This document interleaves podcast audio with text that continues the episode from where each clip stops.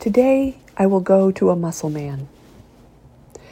For the past week after the knife, I've been happy as a clam, no pain to speak of, no sad veil keeping me from the world. I am walking on air into my new life with one crutch and an ice pack. Today I will go to a muscle man to tell me to move this way and that again and again to limber up a joint that's just getting accustomed to its new arrangement of furniture. My knee is the star of our team, and I am its biggest fan. A brisk walker strides over golden ginkgos on the sidewalk. She is graceful, adroit, and on a mission.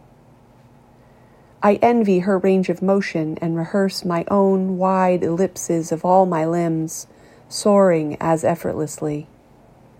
My mind feeling that freedom first, paving the pathway for my legs to follow, carrying me surely into the wide, bright morning of my future.